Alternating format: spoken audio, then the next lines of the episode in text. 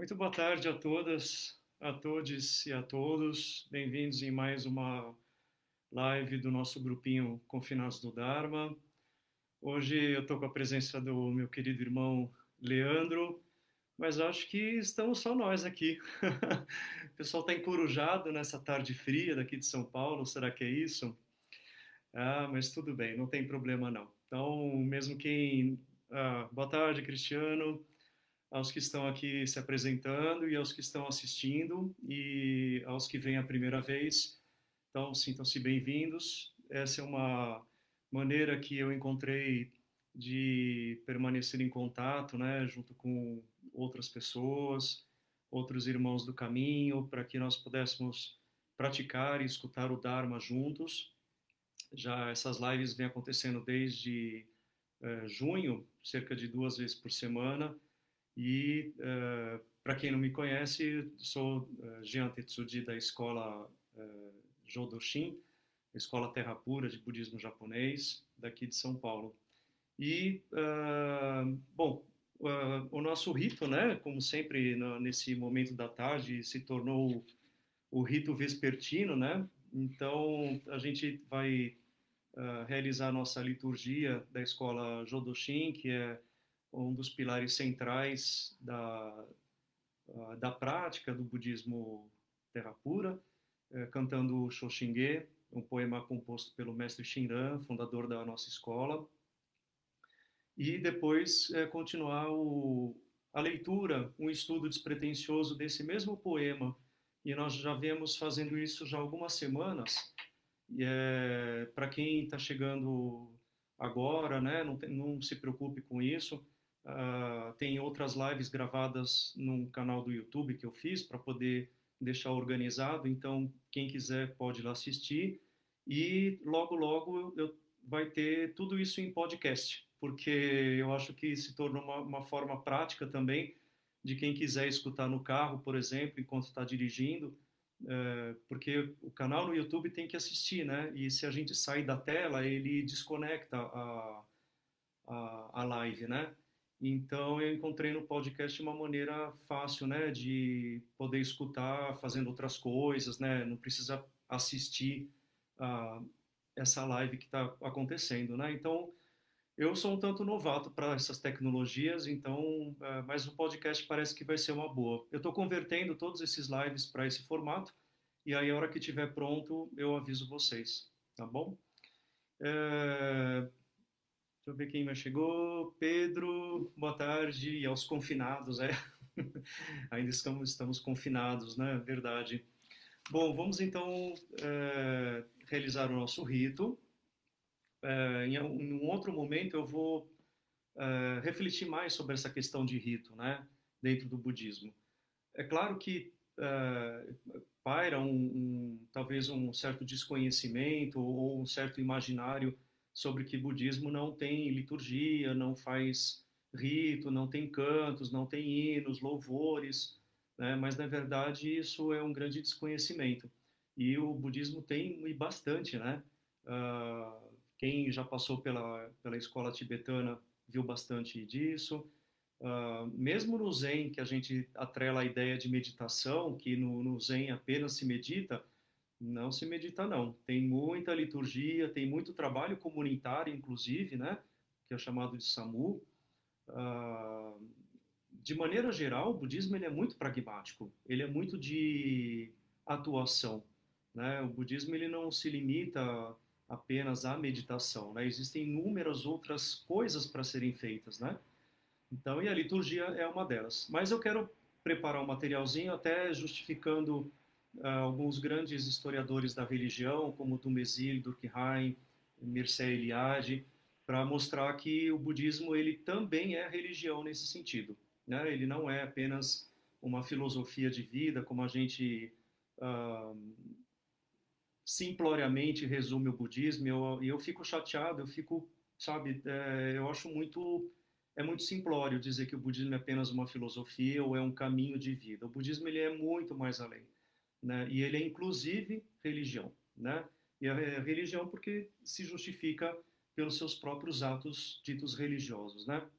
E religião não tem nada a ver com questão de cristianismo, teísmo, Deus, etc. Não é nada disso. Mas são os elementos que compõem o, o, o significado do termo religião, né?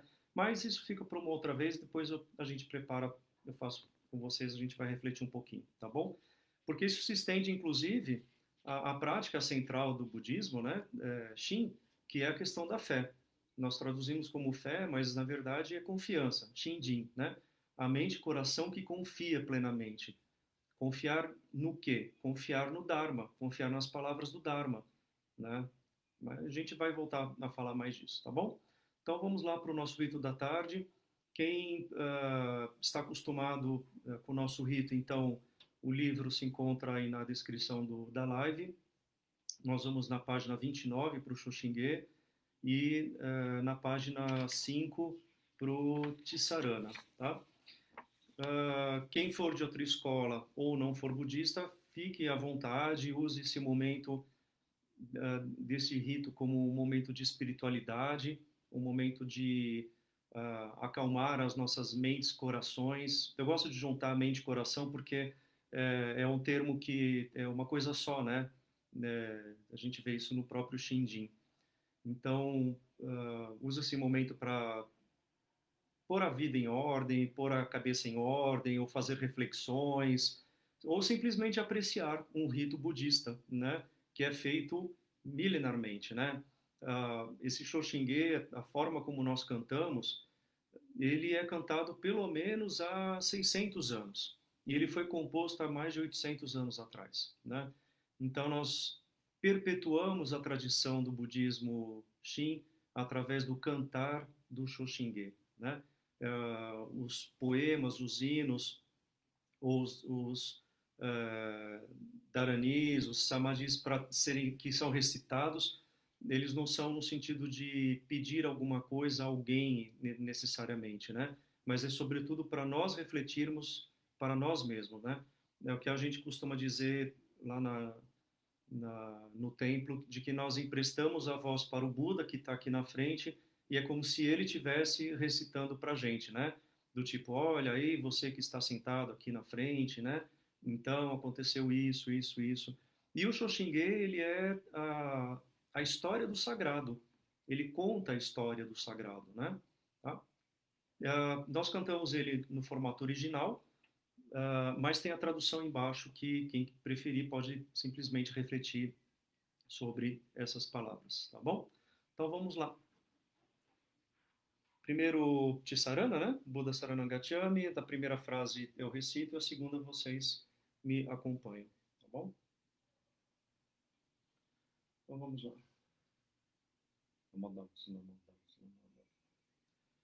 Buddha Saranam Gacchami. Todos. Buddha Saranam Gacchami. Dhamma Saranam Gacchami. Dhamma Saranam gacchami Sangam saranam gacchami Sangam saranam gacchami Namandamus. Página 29.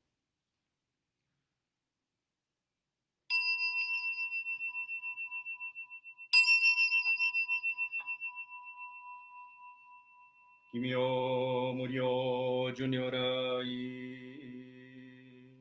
ナム不可思議法法祖母祭に実財政自在用武将刀剣勝負浄土院国土人伝自然幕根流無助首相が長方形を大御税五個十世妙所文字法、不法無量無変更、無下無体公園の少女歓喜知恵公、不断なし無証拠、超日が交渉人生、異彩群上無交渉、本願名号症状後、心身心行がに、超等学章大涅槃、必死滅道願成就、如来所意公主世、優勢未打本願会、五辱悪事群上会、おし如来如実語、の法一年期愛心、不断法の特涅槃、本書逆法作言入、入手死入化一味、聖書信仰上昇後、意の水波無明安、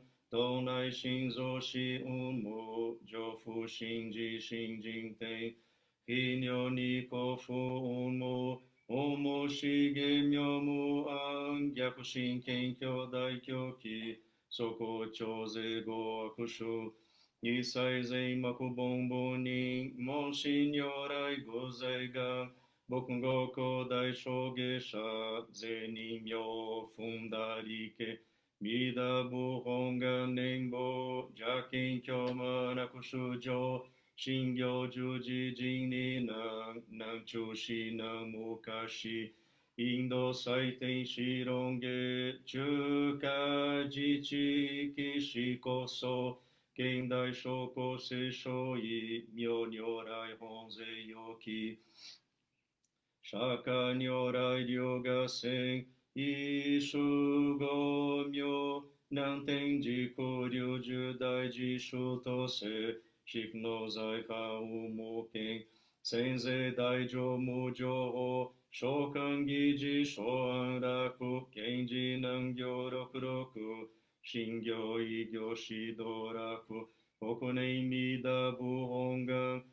次年即時入筆上、良いの上昇如来語、法法大非偶税四、天神菩薩増論世、奇妙無下公如来、エシュタラ金神寺、高専王朝大聖願、公用本願力栄光、二道群上昇維新、記入空毒大崩壊、貧逆入大耶稣主、特使連現像世界、即昇進両方昇進、有望の人間人図、入所自音自用下、本人道乱両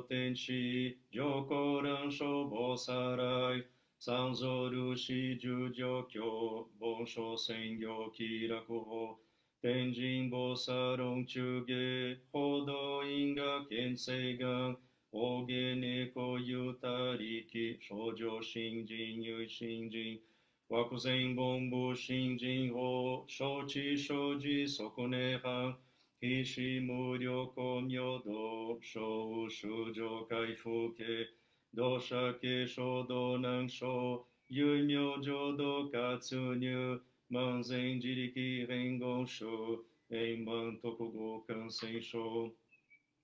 Sampo sanshinke ongo, zoma home dori, isho zo akuchi guzei, shianyoka isho myoka. Zendo dokumyo bushoi,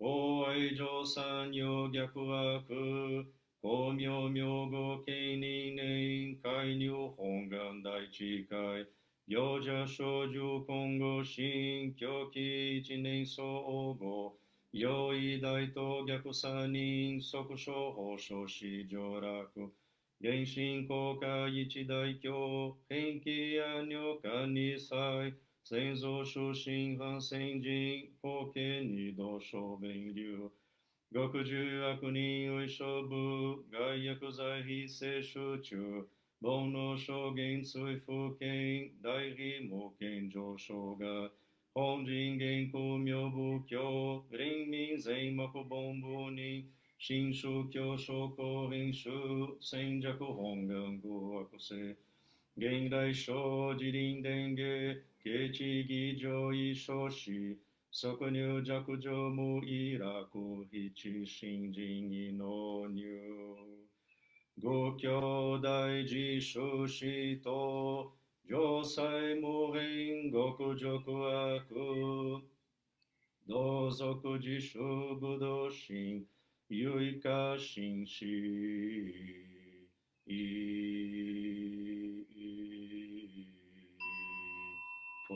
so se. Namo Amida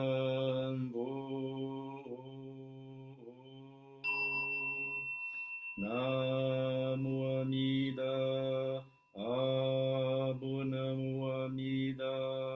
Abu Namo Amida. Namo Amida.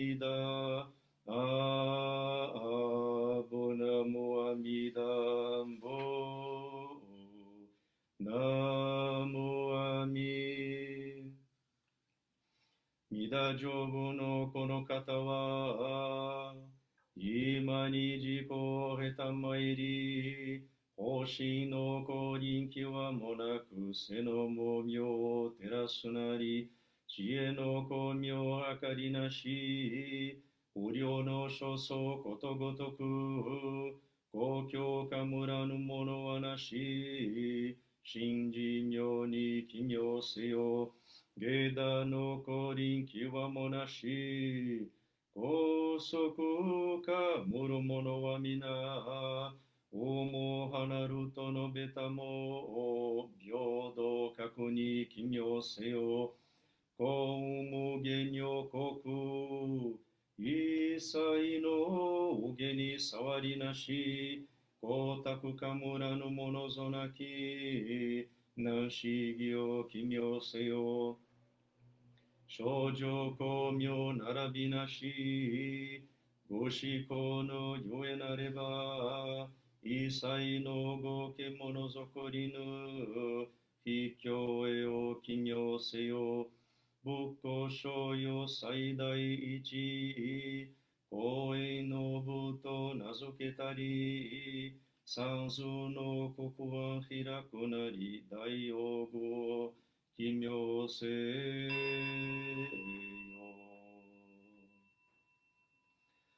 願にしく読、平等聖祭、同法大神、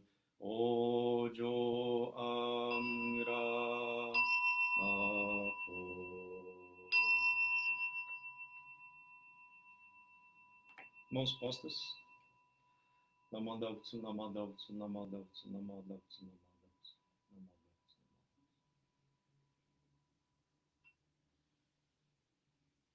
Namada Utsu.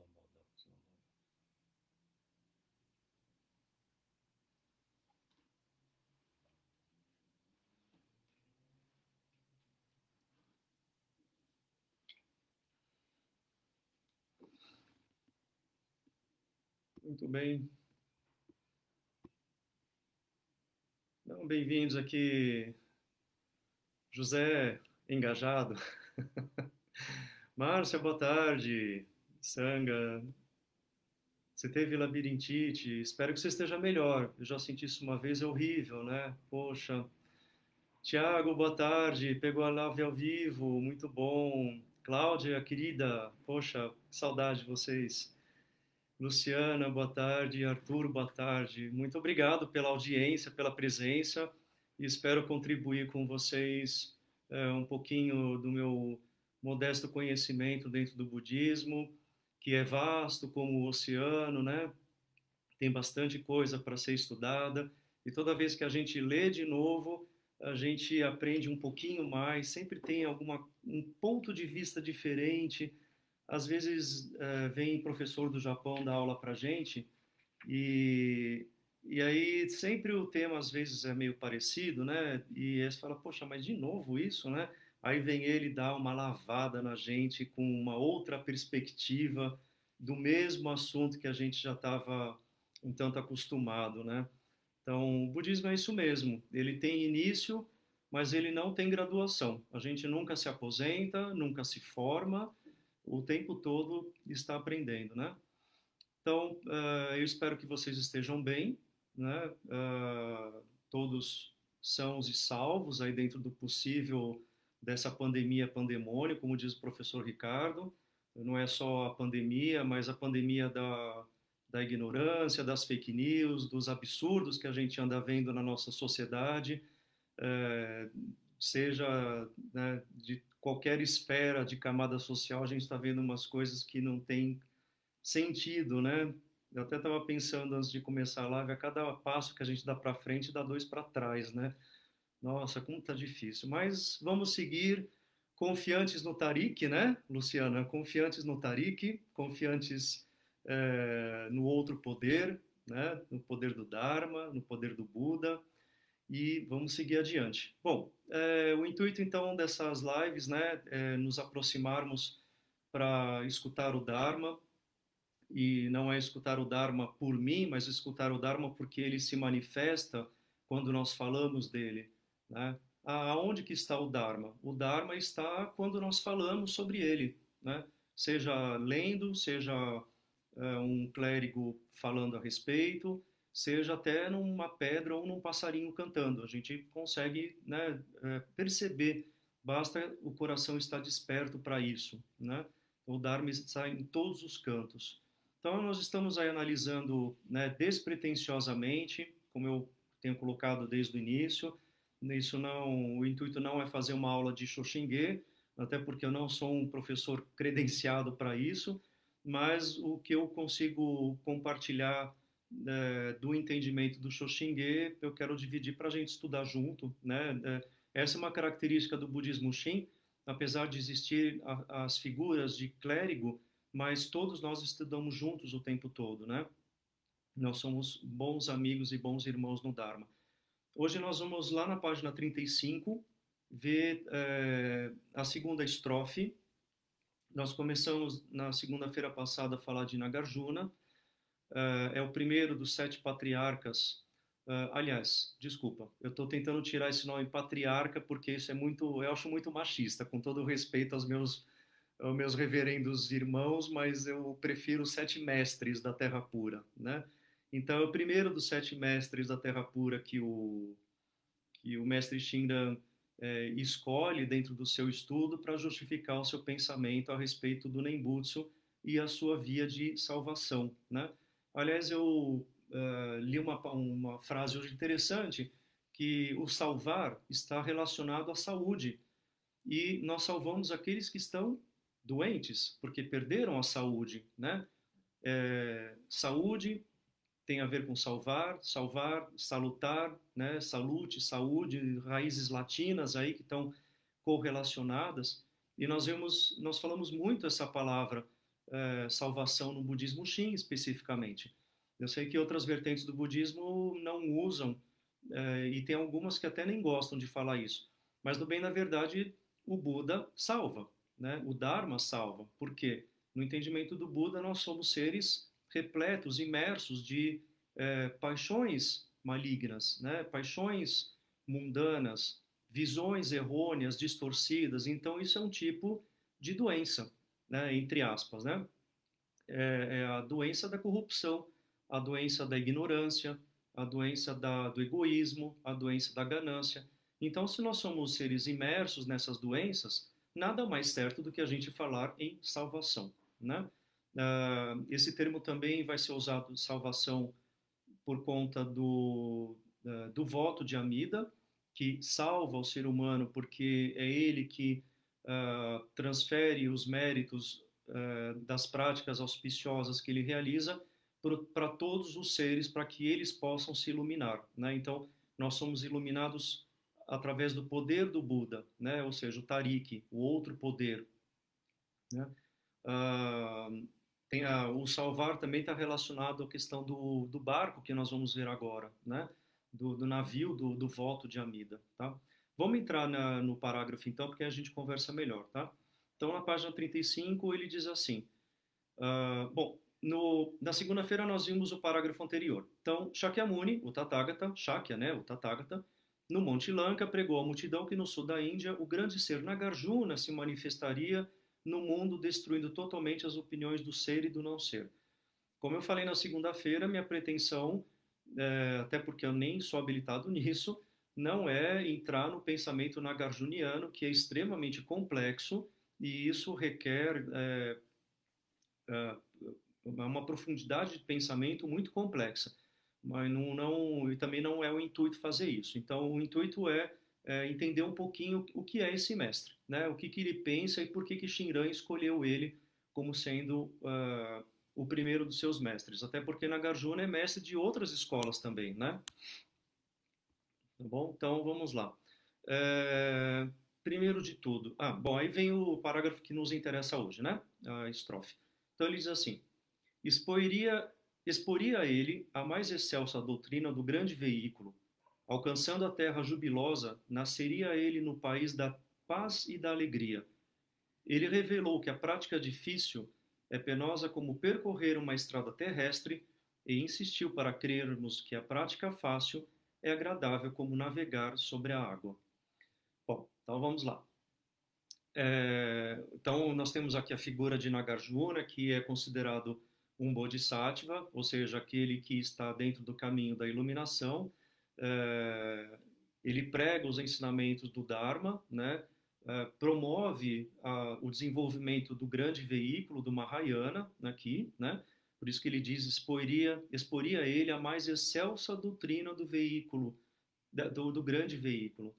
E o que vem a ser o Mahayana? Mahayana ele é um movimento uh, de uma contraposição, digamos assim, ao movimento da, da escola dos anciãos. Né? Quando o Buda Shakyamuni morre, uh, desenvolvem-se as primeiras comunidades uh, dos anciãos, né? Do, dos monges, é, mas essa perspectiva do, uh, do Theravada, né, do, do Hinayana, que tá, eu sei que tem pessoas que dizem que não pode usar esse termo, mas se nós falamos do grande veículo, é porque ele se contrapõe ao pequeno veículo.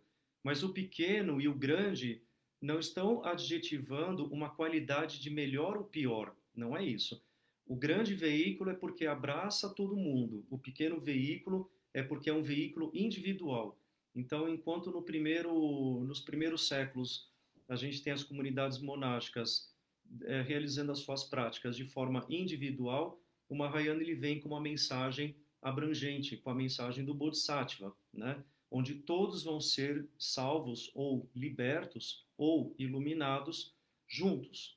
Né? Todos eles vão ser iluminados juntos. Todos eles quem? Todos os seres viventes, que algumas escolas usam, como ser senciente. Nós também usávamos, mas nós passamos a usar ser vivente, porque é, dialoga mais, inclusive, com a nossa realidade, porque são seres vivos, né? Então, uh, até, ah, mas seres, seres vivos, então, até os nossos cachorrinhos e gatinhos e pets, por que não? Por que não? Né? É, todos os seres viventes está no Sutra, né? O Buda ele fala a respeito dos seres sencientes, né? Os seres que sentem ou os seres viventes é, vamos colocar os dois na, na, mesma, na mesma linha, né? É, sempre lembrando que o pensamento do tempo no budismo, assim como no hinduísmo, não é um tempo linear, né? Ele é um tempo, um tempo cíclico, né? Então, é, mesmo os animais um dia eles vão renascer em formas apropriadas para poder escutar o Dharma e aí começar todo o seu processo de Bodhisattva até despertar plenamente, se tornar um Buda glorioso, né? Então, é, então o Nagarjuna, né? Vamos, nós consideramos ele como um Bodhisattva. Uh, ele prega que uh, para atravessar o, o oceano das dúvidas e das paixões e para chegar na iluminação existe um caminho difícil, semelhante a um caminho por terra, né? Trilhado solitariamente. Uh, talvez hoje esse termo uh, não, não, não condiza muito mais com a nossa realidade, né? Ali na terceira frase, ele revelou que a prática difícil é penosa como percorrer uma estrada terrestre. Mas vamos lembrar que antigamente, né, na época de Nagarjuna, do Buda, não tinha cidades asfaltadas com luz elétrica e todo o conforto da modernidade, né? Então ele faz uma, uma alusão daquilo que realmente é penoso. Imagina você caminhar por terra, né, e caminhar é, muitas vezes descalço ou num calçado que não é apropriado. Não tinha tênis, nem mocassim, nem sapato, né, do jeito que a gente tem hoje. Então é muito difícil, né? A alusão é, é referente a que é muito é, penoso, né? Então, é, e outra, ele diz que é trilhado solitariamente. Olha que interessante, né? A gente vê aí a diferença do grande veículo para o pequeno veículo. Uh, então, o caminhar do solitário, né? Os pratyakas budas que se iluminam sem ter um Buda, por exemplo, o esforço que eles fazem é descomunal, né? Uh, o se iluminar não é uma exclusividade é, para um tipo de prática e também não é exclusividade do próprio budismo. Uh, uh, eu sempre costumo fazer pequenas relações interreligiosas, mas iluminação é aquilo que é o absoluto, é a realidade última, que é interpretado e lido pelas religiões de formas diferentes, né? Então, é, por que não fazer um diálogo interreligioso, coisa que eu gosto bastante e eu acho muito saudável. Então, é, ele, a gente tem ali então o caminho difícil, que é como trilhar uma um, uma terra solitária, né, uma estrada de terra solitariamente, mas ele, em contraposição, existe a alternativa do caminho fácil, como que navegar pelas águas. Aí a gente vê no próxima, na próxima frase, né? É agradável como navegar sobre a água. Por que navegar sobre a água? Porque o voto do Buda Amida, ele é análogo a um barco, a um navio. A gente vê essas duas tradições, um barco ou um navio, né? Navio é uma coisa, é um termo é, contemporâneo até, né? É, o, navio, né? Eu digo o objeto navio, né? Mas é, navio vem de nave, né? Nave é aquilo que nos transporta de um lugar para o outro. Ou seja, você é carregado por isso. Se você entra no navio, você também é transportado. Por que, que nós chamamos de nave dentro das igrejas, né? A capela central, o, local sagrado é chamado de nave, porque nós saímos, nós somos transportados do mundo profano para o mundo do sagrado no mesmo recinto. Aquele ambiente, antes de começar a liturgia, ele é apenas objetos profanos. Então tem a mesa, tem a lâmpada, tem as flores, né?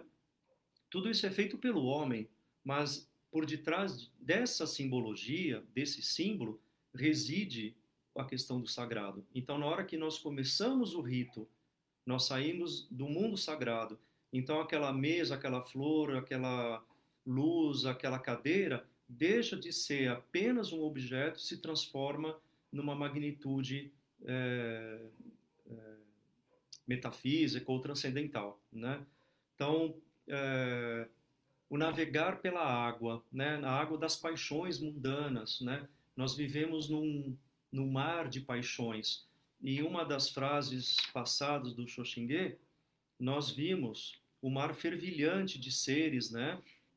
Ou seja, é, nós estamos imersos. Imerso é quando você está dentro de algo líquido, né? Então você está imerso dentro das paixões mundanas. Nós somos imersos. O que são as paixões mundanas? Uh, os nossos venenos mentais, a ignorância, a ganância e a ira ou cólera, né? É, a ignorância, a vidya, né? A, o desejo, tanra, e a, a, raiva, a cólera, né? Então, é, são esses três venenos mentais que produzem toda sorte de sofrimento ou tormento na, na, na experiência humana, né? A mente produz isso o tempo todo, né? Então, uh, caminhar, um caminho fácil pelas águas, é realmente é suave, né? Andar de barco num lago é muito suave, é muito tranquilo. De repente podemos fazer os dois caminhos paralelos, um vai por terra e outro vai pelo lago, né? Duas pessoas, uma vai caminhando na, na beira, né? Por um, um caminhozinho de terra e o outro vai num barquinho. Qual que é mais agradável? Qual que é mais tranquilo? Né? certamente o do barco. Né? Eu estou lembrando aqui é, que a água, as águas são tranquilas. Tá? As águas são tranquilas porque é a água do Buda, a água do Dharma. Né? é, o oceano do Dharma, o Dharma é análogo ao oceano, né? Então, o Dharma é vasto como o oceano. Então, é nessa tranquilidade da água, não tem água atormentada, assim, água revolta, né? O oceano do Buda não é nesse aspecto, tá? Porém, o mar das paixões, sim, né? É o mar de tormentos, né? Nós estamos atormentados pelas nossas paixões, né? Eu estou atormentado pela um, pela situação atual, né? Então tem que separar aí de que água nós estamos falando, né? Essa grande simbologia, eu acho muito interessante isso. Então, uh, e ele diz ainda, na Garjuna ainda comenta que é, esse caminho fácil que é proporcionado pelo Buda Amida, ele é navegado em companhia de muitas pessoas, bons companheiros da fé. Olha que interessante. E todos eles estão aonde? Dentro de um navio, dentro de um barco. Para quem já foi na escola Jodo Shu, aliás, na escola Jodo, porque Shu é escola, sempre esqueço. Quem já foi na escola Jodo ou escola Terra Pura, aqui em São Paulo fica no Piqueri, ou depois você joga no Google, coloca Joga Buda Amida Jodoshu. Vocês vão ver que a estátua do Buda Amida tem uma forma de uma folha atrás, um ornamento. Então tem o Buda e atrás tem um ornamento como se fosse uma folha. Esse ornamento não é uma folha, tá? Ele é ele é o barco visto de cima, tá? Aquele formato do barco que tem o formato de uma folhinha, né? Então, ou seja, é, o barco do Buda nos transporta, o voto do Buda nos transporta, o poder do Buda nos transporta. E o que é o poder do Buda? É o Tariq, é o outro poder. O outro poder é o poder do Dharma. É o Dharma que nos ilumina. Não sou eu, nesse caso, que me ilumino por conta própria. É diferente de um Pratyeka Buda, que ele desenvolve todas as práticas austeras, severas, rigorosas, ascéticas para se iluminar. A iluminação tem vários caminhos, né? O caminho da terra pura é um caminho fácil, como Nagarjuna descreve. Tá? Então, é, entender, né, como eu, já, como eu comentei, que o caminho da iluminação, ele não existe apenas um caminho, uma forma de ir. Você pode ir por vários caminhos. Né? Você pode ir pelo caminho de terra, não tem problema nenhum. Caminho fácil e caminho difícil para Nagarjuna não é contraposição. Não quer dizer que o caminho fácil seja fácil e o caminho difícil seja errado. Não é isso. Vamos trazer a questão do contexto social. Né? Eu já falei isso várias vezes. O budismo terra pura ele eclode no Japão com a, com a figura de Honen e de Shinran, principalmente. Por quê? Por se tornar um budismo de massas, por facilitar o acesso a pessoas que não podiam realizar práticas ascéticas rigorosas, acumular méritos com prostrações, com recitação de mantras, com a construção de templos, de estupas, tudo isso acumula mérito, né? Então, essas pessoas elas não tinham condições. Quem eram essas pessoas? Comerciantes, açougueiros, pescadores, agricultores, pessoas comuns, pessoas ignorantes, pessoas tolas, porque também tem esse aspecto, né? Não é só a pessoa não poder fazer a prática, mas eram aquelas pessoas que também não tinham o desenvolvimento cognitivo para entender é, sutras tão complexos, né? Então, é, é, sempre legal quando a gente estuda o budismo ter o contexto social em paralelo. O que está acontecendo naquela época, né? O budismo, quando sai da Índia e passa pela China, ele se transforma. Os chineses adaptam é, o budismo para eles entenderem de maneira melhor uh, essa nova filosofia, esse novo caminho que chegou na terra deles, né? Uh, o termo terra pura ele não existe, é, não tem, é, não é originário é, em sânscrito.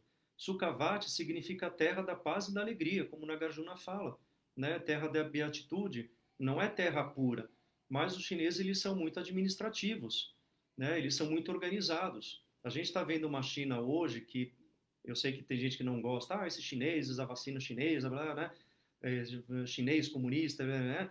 Mas é, vamos tirar esse lado do comunismo, por favor, e vamos ver a China como uma nação absurdamente tecnológica, né? Desde a criação do papel, da pólvora, é, a própria muralha da China, que é uma coisa absurda. Então não vamos vulgarizar uma cultura de quase 5 mil anos apenas por um modelo de governo atual que cria uma percepção política é, controversa. Então, vamos tirar essa China de lado, tá bom? Vamos pegar a China antiga, tá? E o budismo na China ele tem uma transfiguração, né? Ele tem uma adaptação, até porque ele é influenciado pelo confucionismo e pelo, taoí, pelo taoísmo também, né? Bom, tudo isso para falar então que é, uh, o budismo terra pura ele eclode, né? Ele ele se dissemina por conta desse contexto social, tá? Bom, então seguindo os ensinamentos de Nagarjuna, né, é, ele entende que aquele que crê profundamente, com sinceridade nos votos de Amida, ele é mesmo carregado de paixões mundanas, ele entra e de imediato no mundo dos bodhisattvas, onde o ir nascer dele na terra pura do Buda Amida está garantido. Né? Toda essa representação alegórica, que pode ser lida de uma forma alegórica e mítica, mas, sobretudo, ela deve ser lida como uma forma real, né? não real concreta, do tipo, tá aqui, né? né é, é isso daqui, mas no sentido de que realmente isso existe. Né?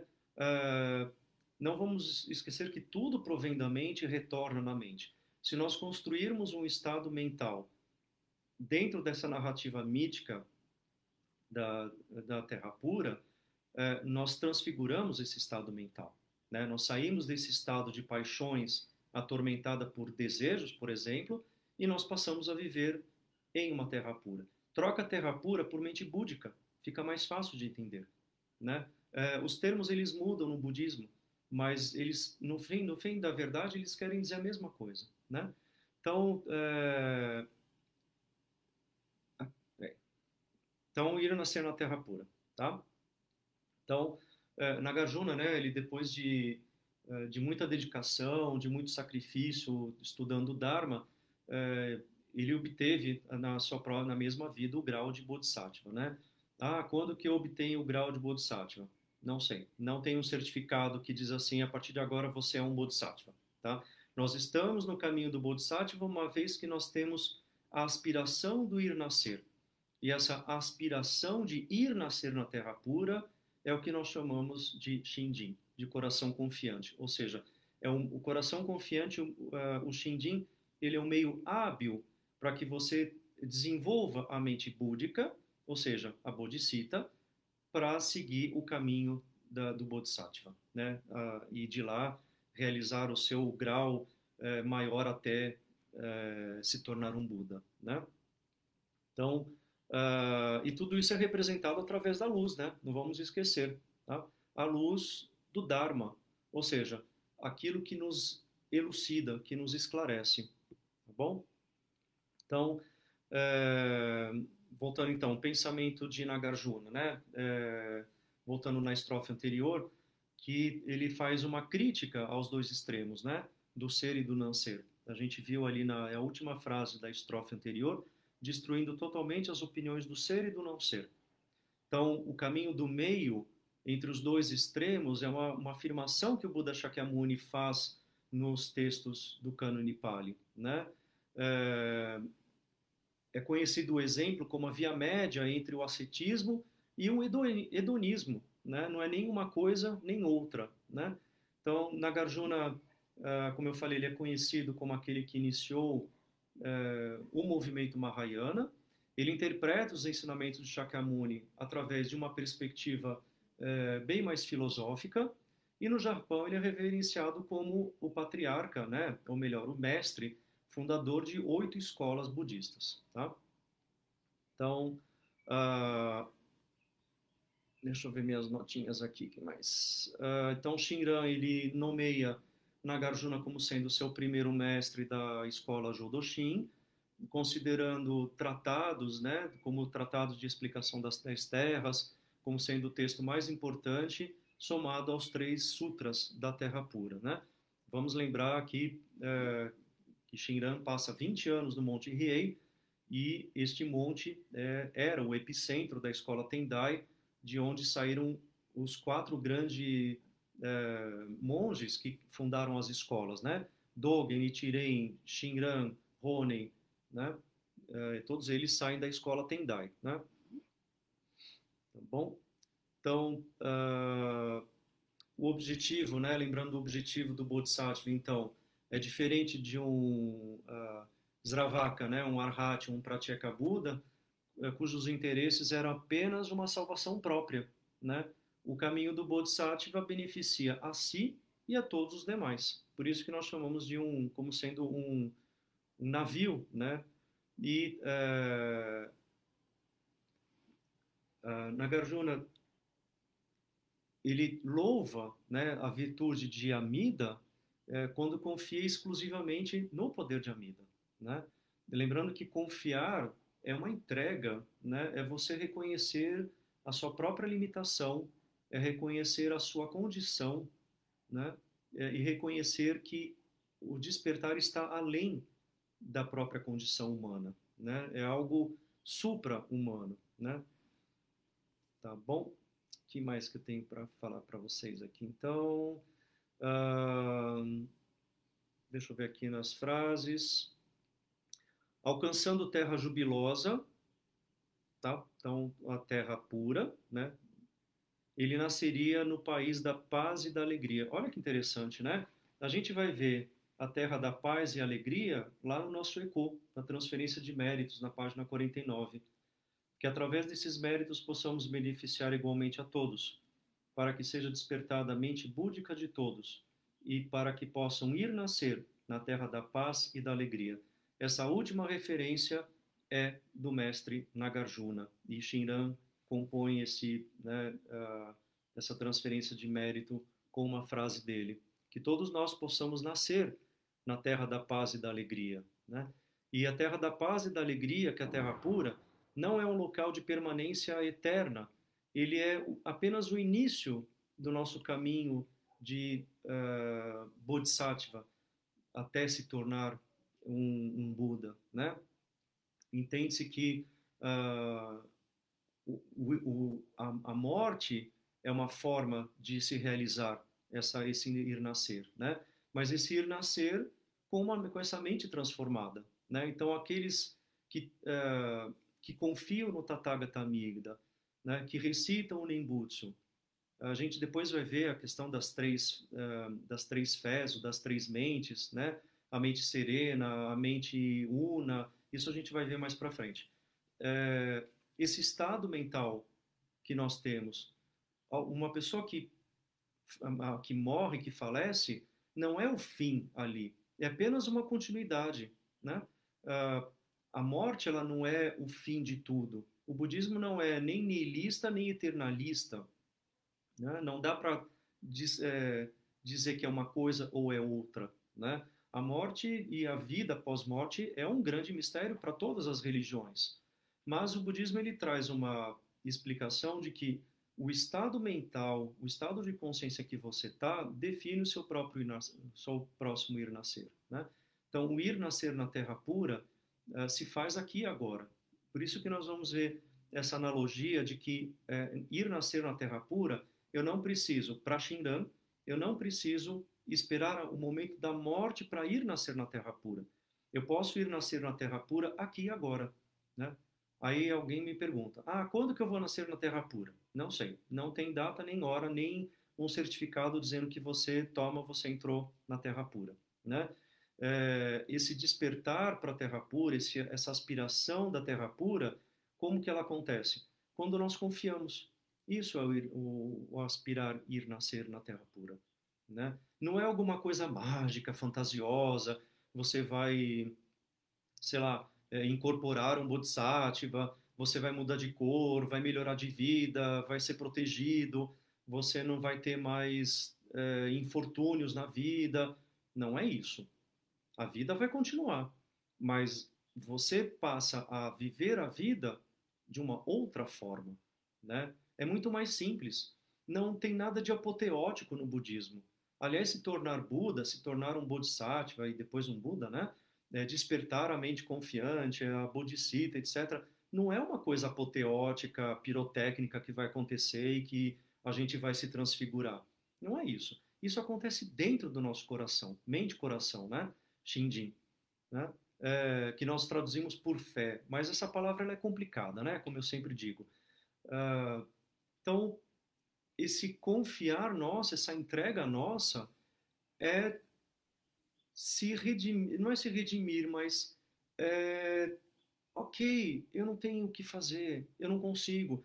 Nós estamos distantes de um Buda físico para nos orientar.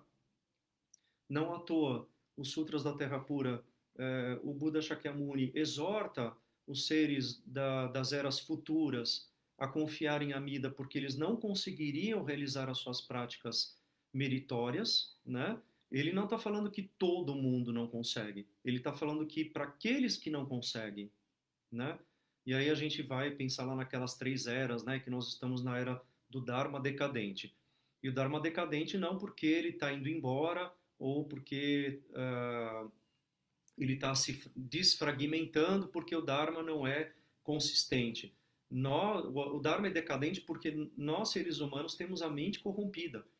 Uh, eu já falei numa outra vez das cinco corrupções aqui, né? Então, corrupção da era, corrupção da idade, corrupção das percepções.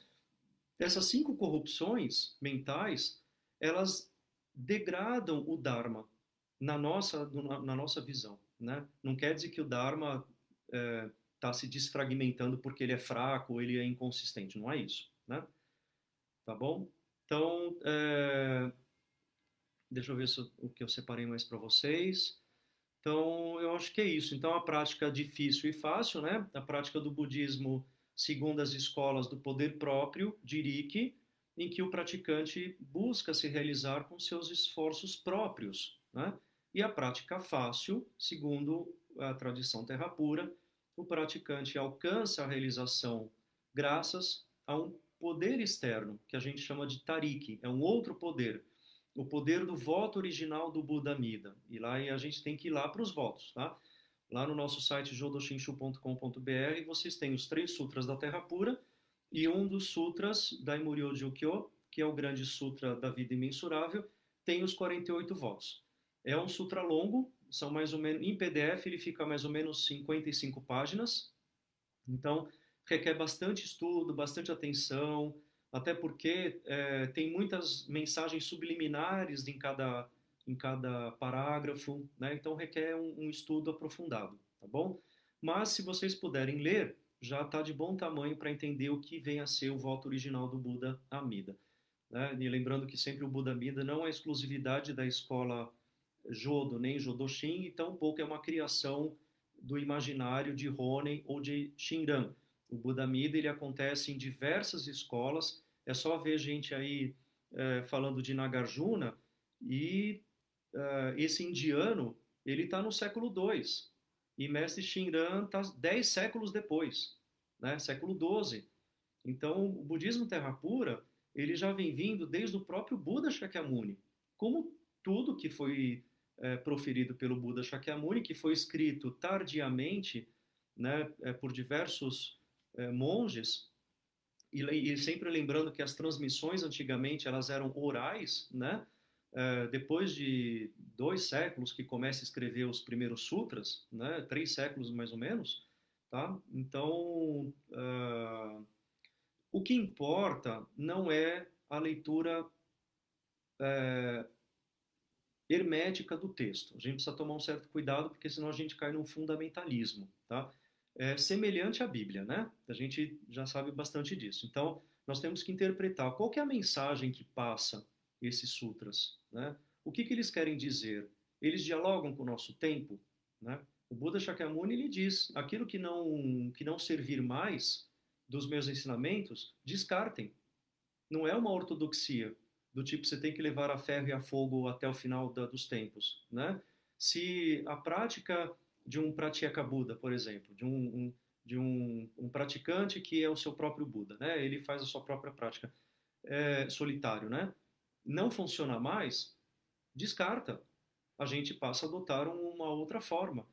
O Buda Shakyamuni é dito, né, que ele proferiu 84 mil sutras, mas na verdade são 84 mil inquietações nossas, né? Não são 84 mil sutras de papel, ah, onde que estão os 84 mil sutras? vamos lembrar que os indianos eles são metafísicos, então eles são muito numerosos, tudo é, é magnâmico, tudo é megalomaníaco, tudo é, tudo é muito grande, é cheio de números, né? O Buda Mida se iluminou há 10 kalpas atrás. Um kalpa é o tempo que o universo se expande e se contrai. Ora, não, não, não condiz isso na minha cabeça, o tempo que o universo se expande e se contrai. Não é como essa uma hora que nós estamos aqui. O universo não se expandiu e contraiu nessa uma hora que nós estamos. Ele leva um tempo, um tempo cronológico humano absurdo, né? Então a gente não vai levar isso a ferro e a fogo. A gente tem que entender qual que é a mensagem disso, né? E, e budismo, ele é muito para a gente sentir, né? Não é para entender, tá bom? Então, uh, viver em função do outro poder. E só para encerrar, lembrando que o outro poder, né? Eu já falei outras vezes, por favor, não vamos confundir com o pensamento teísta é, de um Deus, de um demiurgo, de um criador, porque não, não articula, tá? É, ontem, é, o reverendo Wagner fez um comentário num grupo nosso que eu achei interessante e eu ainda preciso procurar. Mas ele diz que o Deus dos sufistas, dentro das devidas proporções, se alinha ao pensamento do que vem a ser é, a Mida, né? Essa grande realidade última, o absoluto, né? O incognoscível, o inefável, né, da onde tudo provém, tudo para onde tudo retorna, né? Na perspectiva é, do budismo terra pura, nós viemos de Amida e retornamos para Amida, né? Mas não no sentido de um Deus criador que retorna, que acolhe a gente, né? Mas é essa grande vida com V maiúsculo, bem grande, tá? Uh, que vive tudo. O nosso slogan da, do Higashi Hongandi, até uns anos atrás, era, abre aspas, agora a vida vive você, fecha aspas. Olha que interessante. Agora a vida vive você. Viver é um verbo que não pede um complemento, né? Você vive, ponto, acabou. Mas é, está vivendo você. Não é vivendo em você e nem vivendo por você. A vida vive você. E essa vida com V maiúsculo, né? Ah, então deixo essa frase para vocês refletirem aí, porque eu acho ela muito bacana. E, e ela tem uma pegada diferente do, do conceito ocidental teísta, né? Ah, sempre, eu gosto sempre de lembrar que ah, as religiões, elas leem a vida de forma diferente, tá? Então, não, é, não existe uma verdade absoluta uma em cima da outra. E falando em religiões, eu deixei separado um livro aqui que eu comecei a ler, e já desde uma outra live eu estou indicando livros, então eu achei bem legal para quem quiser. É um livro bem bacana, chama Uma Breve História da Religião. Esse livro ele é, foi escrito por um é, arcebispo da Igreja Episcopal Escocesa, uh, e ele conta a história bem de uma forma bem gostosa, não é nada erudito, não é nada acadêmico, tá? A história de todas as religiões, de todas elas. Então ele começa desde os hinduístas, claro que vai passar pelo budismo, né? Passa uh, pelos judeus, passa pelos cristãos, pelos muçulmanos, né? Bom, eu estou na metade do livro ainda, então não, eu nem cheguei em Cristo ainda. Mas é um livro bem gostoso, uma leitura super tranquila. Ó, eu li esse, já estou na metade em menos de três dias, dois dias, tá? É um livro assim para você ler antes de dormir que é bem gostoso, tá? Então fica aí a dica para vocês, tá bom? Então, bom, né, Márcia? Os sinos da Santa Cruz já tocaram, isso indica que eu preciso encerrar e vou ver as mensagens aqui do lado que vocês comentaram, tá bom? Isal, boa tarde. Não sei se você está ainda aí, mas Ronei também, boa tarde. João, boa tarde. Mãos em prece. Um abraço de, de Recife, ótimo, oh, terra boa.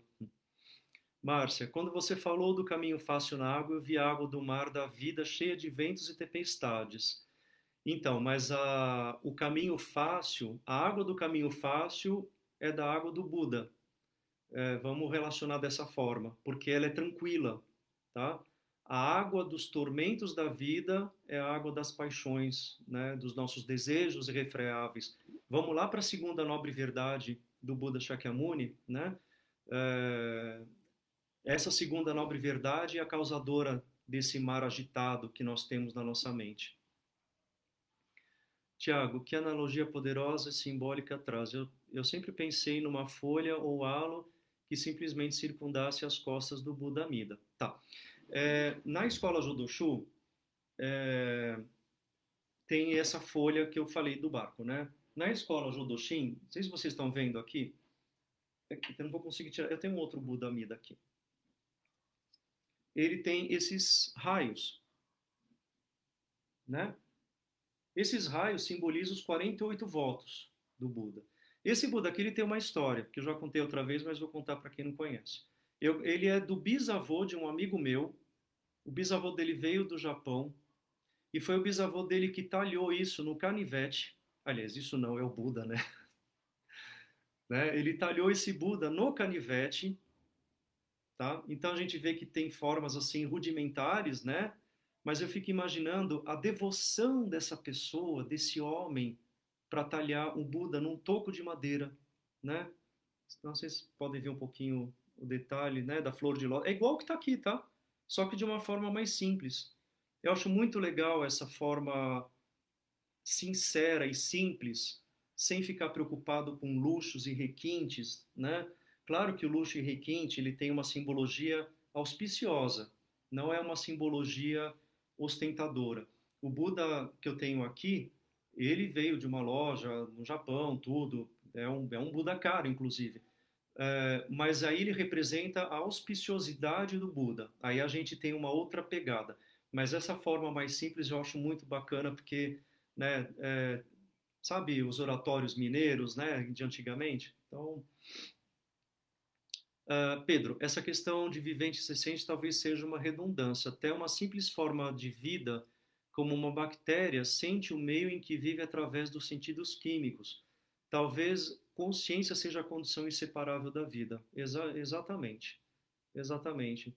É, nós passamos a usar seres viventes, tá? Por questão da, da consciência, né? Mas o senciente também, né? Senciente, Pedro, é aquele que sente, né? Se eu não me engano, você é professor de biologia, né? Então acho que você pode dizer bem mais do, do que eu mesmo, né? Mas de toda forma, uma vez que são seres, eles se eles sentem é porque eles estão vivos, né? Então tem a questão da consciência, sem dúvida, sem dúvida. Né?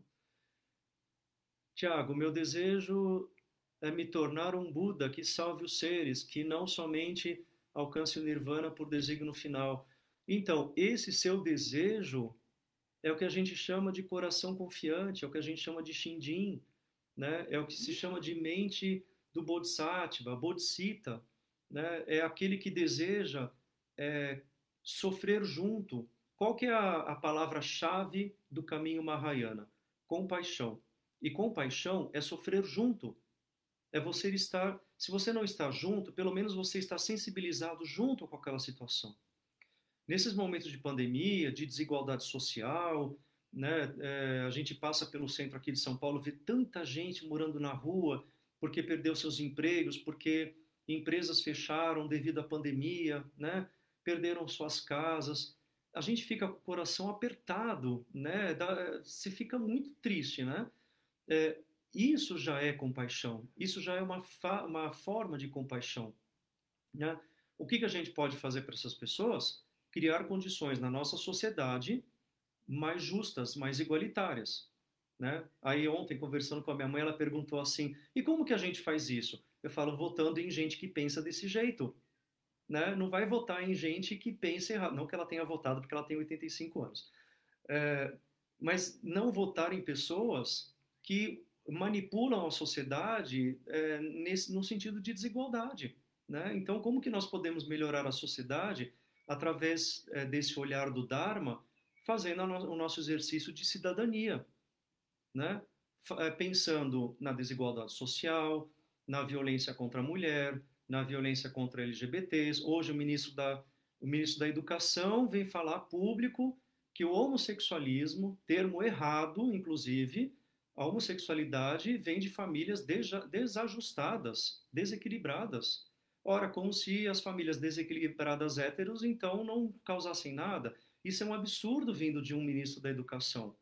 Eu faço aqui meu repúdio a esse tipo de, de, de observação, porque isso constrói um, uma, uma percepção é, de ódio ou de repugnância que lá na rua vai resultar em violência com a, a travesti, com a transexual, com a lésbica, com o bissexual, com o gay, com todo mundo.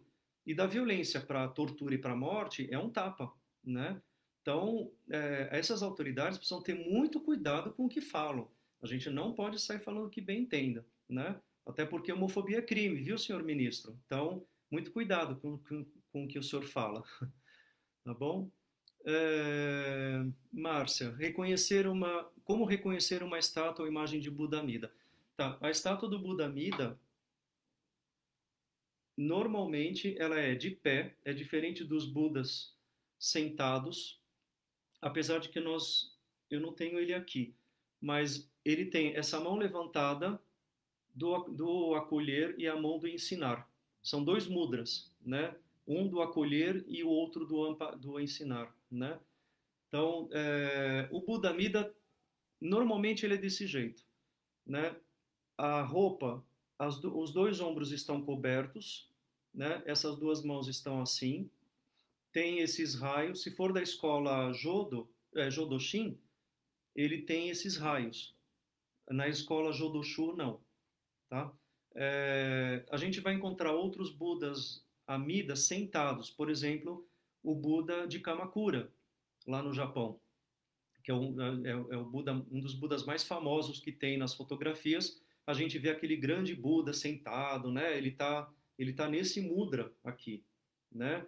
Aliás, desculpa, nesse mudra, tá? Esse mudra aqui é o Buda Amida. Então a gente olha, nossa, aquilo ali é o Buda, né? Sim, mas é o Buda Amida, não é o Buda Shakyamuni. é diferente. O Buda Shakyamuni, por exemplo, esse daqui, esse é um Buda Theravada. Eu trouxe ele da Tailândia. Né? Ele tem esse, essa ponteira aqui, né? Que me dá um trabalho para trazer isso, que vai que quebra, né?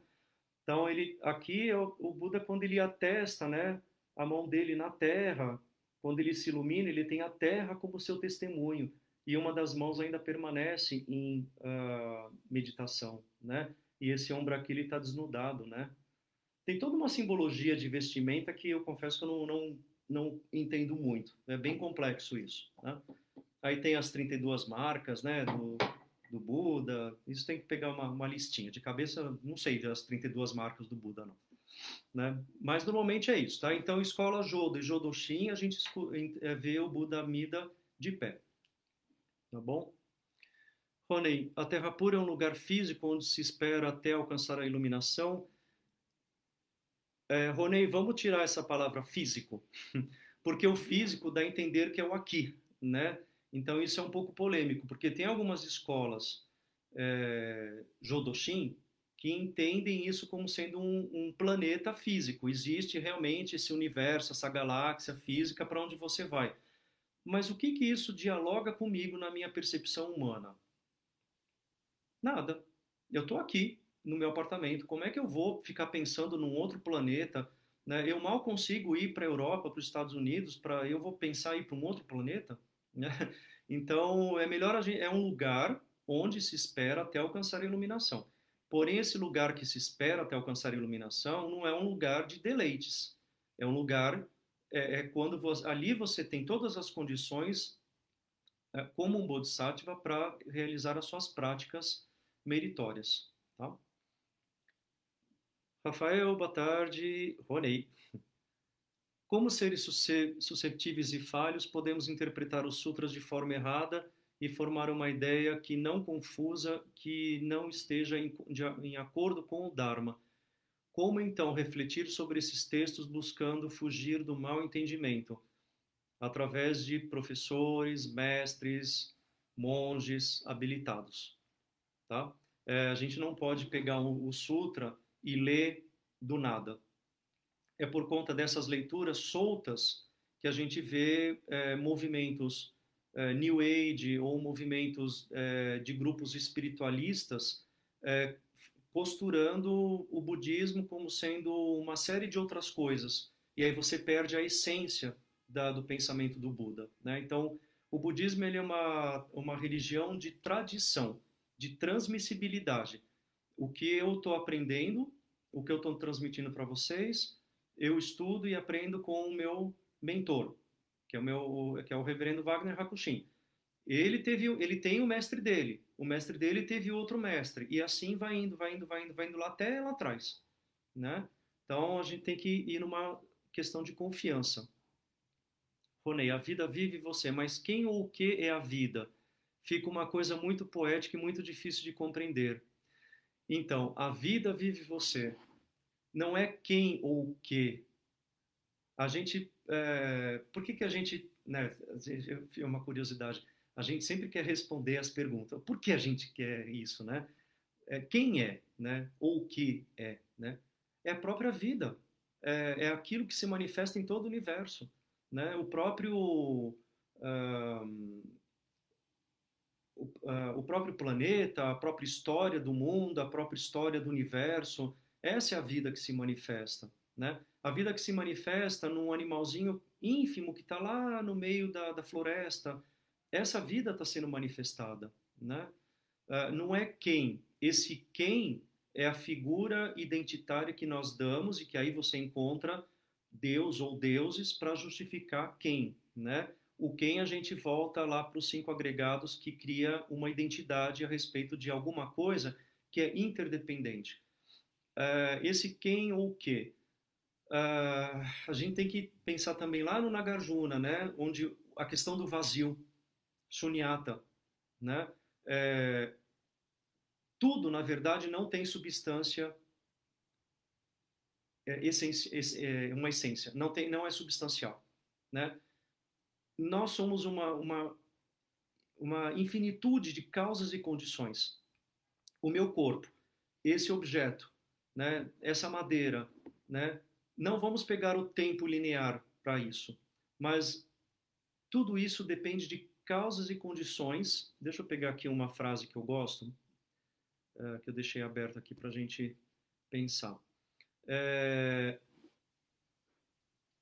os três conceitos tá, da originação dependente. Todos os fenômenos existem de maneira dependente numa complexa rede de causas e efeitos. É o primeiro. A totalidade, as totalidades são dependentes de suas partes e as suas partes são dependentes de sua totalidade. Esse é o segundo. E todos os fenômenos têm uma identidade advinda de convenções. Aí a gente tem que pensar bastante a respeito, tá? É, dessa interconectividade e interdependência, né? Que ao mesmo tempo é vazio de tudo. Esse é o pensamento nagarjuniano, né? Tá bom? Mas não vai ficar bem longo para a gente falar disso agora.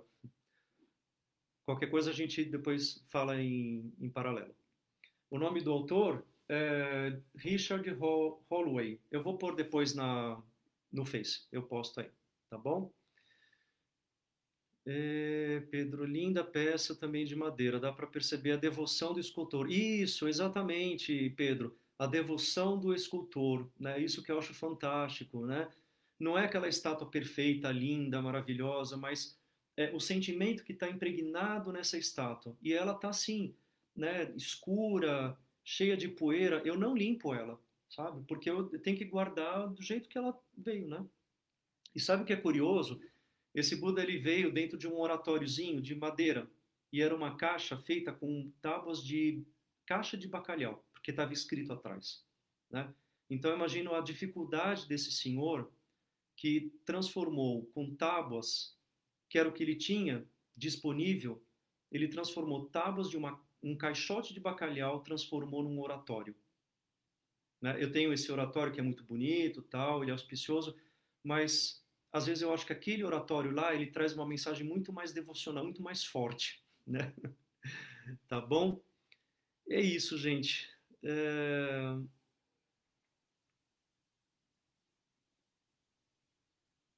Passado com esse ministro. Ah, sim, é verdade, né, Tiago? Pois é. Pedro, a história da iluminação do Buda é muito bonita, né? Uma vez contei em uma sala de aula e todos os alunos ficaram arrepiados na parte que ele diz que ele, todos os seres se tornam o caminho e com a terra é a testemunha. Exatamente. Exatamente. É isso aí. Ah, o Maurício postou aqui a foto do Buda Amitabha, né? O Buda de Kamakura. Muito bem. Gilberto, no budismo Shin estuda-se o Sutra do Coração da Suprema Perfeição? Não. Isso daí são sutras de outras escolas, tá? Os sutras da Terra Pura são o Grande Sutra da Vida Imensurável, o Sutra da Contemplação e o Sutra de Amida, tá? Porém, é, nos nossos estudos é, mais clericais, de vez em quando a gente até pega uma frase ou outra, mas é que é, esses dois sutras têm uma outra proposta, né? Tem uma outra prática. É, o, o budismo terra pura, o budismo Shin, ele estuda a prática proposta pelo Buda Amida. Não é uma prática do poder próprio. O Sutra do Coração da Suprema, da Suprema Perfeição, ele pertence a escolas que, que uh, as práticas são do seu próprio poder, né? Uh, o, o, budismo Shin é do outro poder. Uh, mas gente, isso não quer dizer que eles não sejam importantes, tá? É que eles não são centrais, não é, eles não são fundamentais para a gente, tá bom? Uh, Pedro, os elementos que formam o nosso corpo foram forjados no núcleo das primeiras estrelas que brilharam do universo. Para mim, esse é o exemplo, ao mesmo tempo, da vacuidade e originação dependente. Tudo que nos cerca e compõe já esteve no núcleo dessa estrela. Pronto. Isso é vida. Tá bom? Que você perguntou não com a, a pergunta quem, porque aí a gente cai num ego, numa identidade, e aí a gente parte para uma outra conversa. Mas o que, aí fica mais fácil. Tá bom? Gente, obrigado pela presença e audi, audiência de vocês. Espero que tenha contribuído de alguma forma para a prática de vocês, independente da escola que pratiquem. E a gente se vê na segunda-feira para uma outra conversa. Depois eu posto o nome do livro aqui para vocês, tá bom? Obrigado, gente. Boa noite, bom fim de semana e se cuidem. Namadapos, namadapos.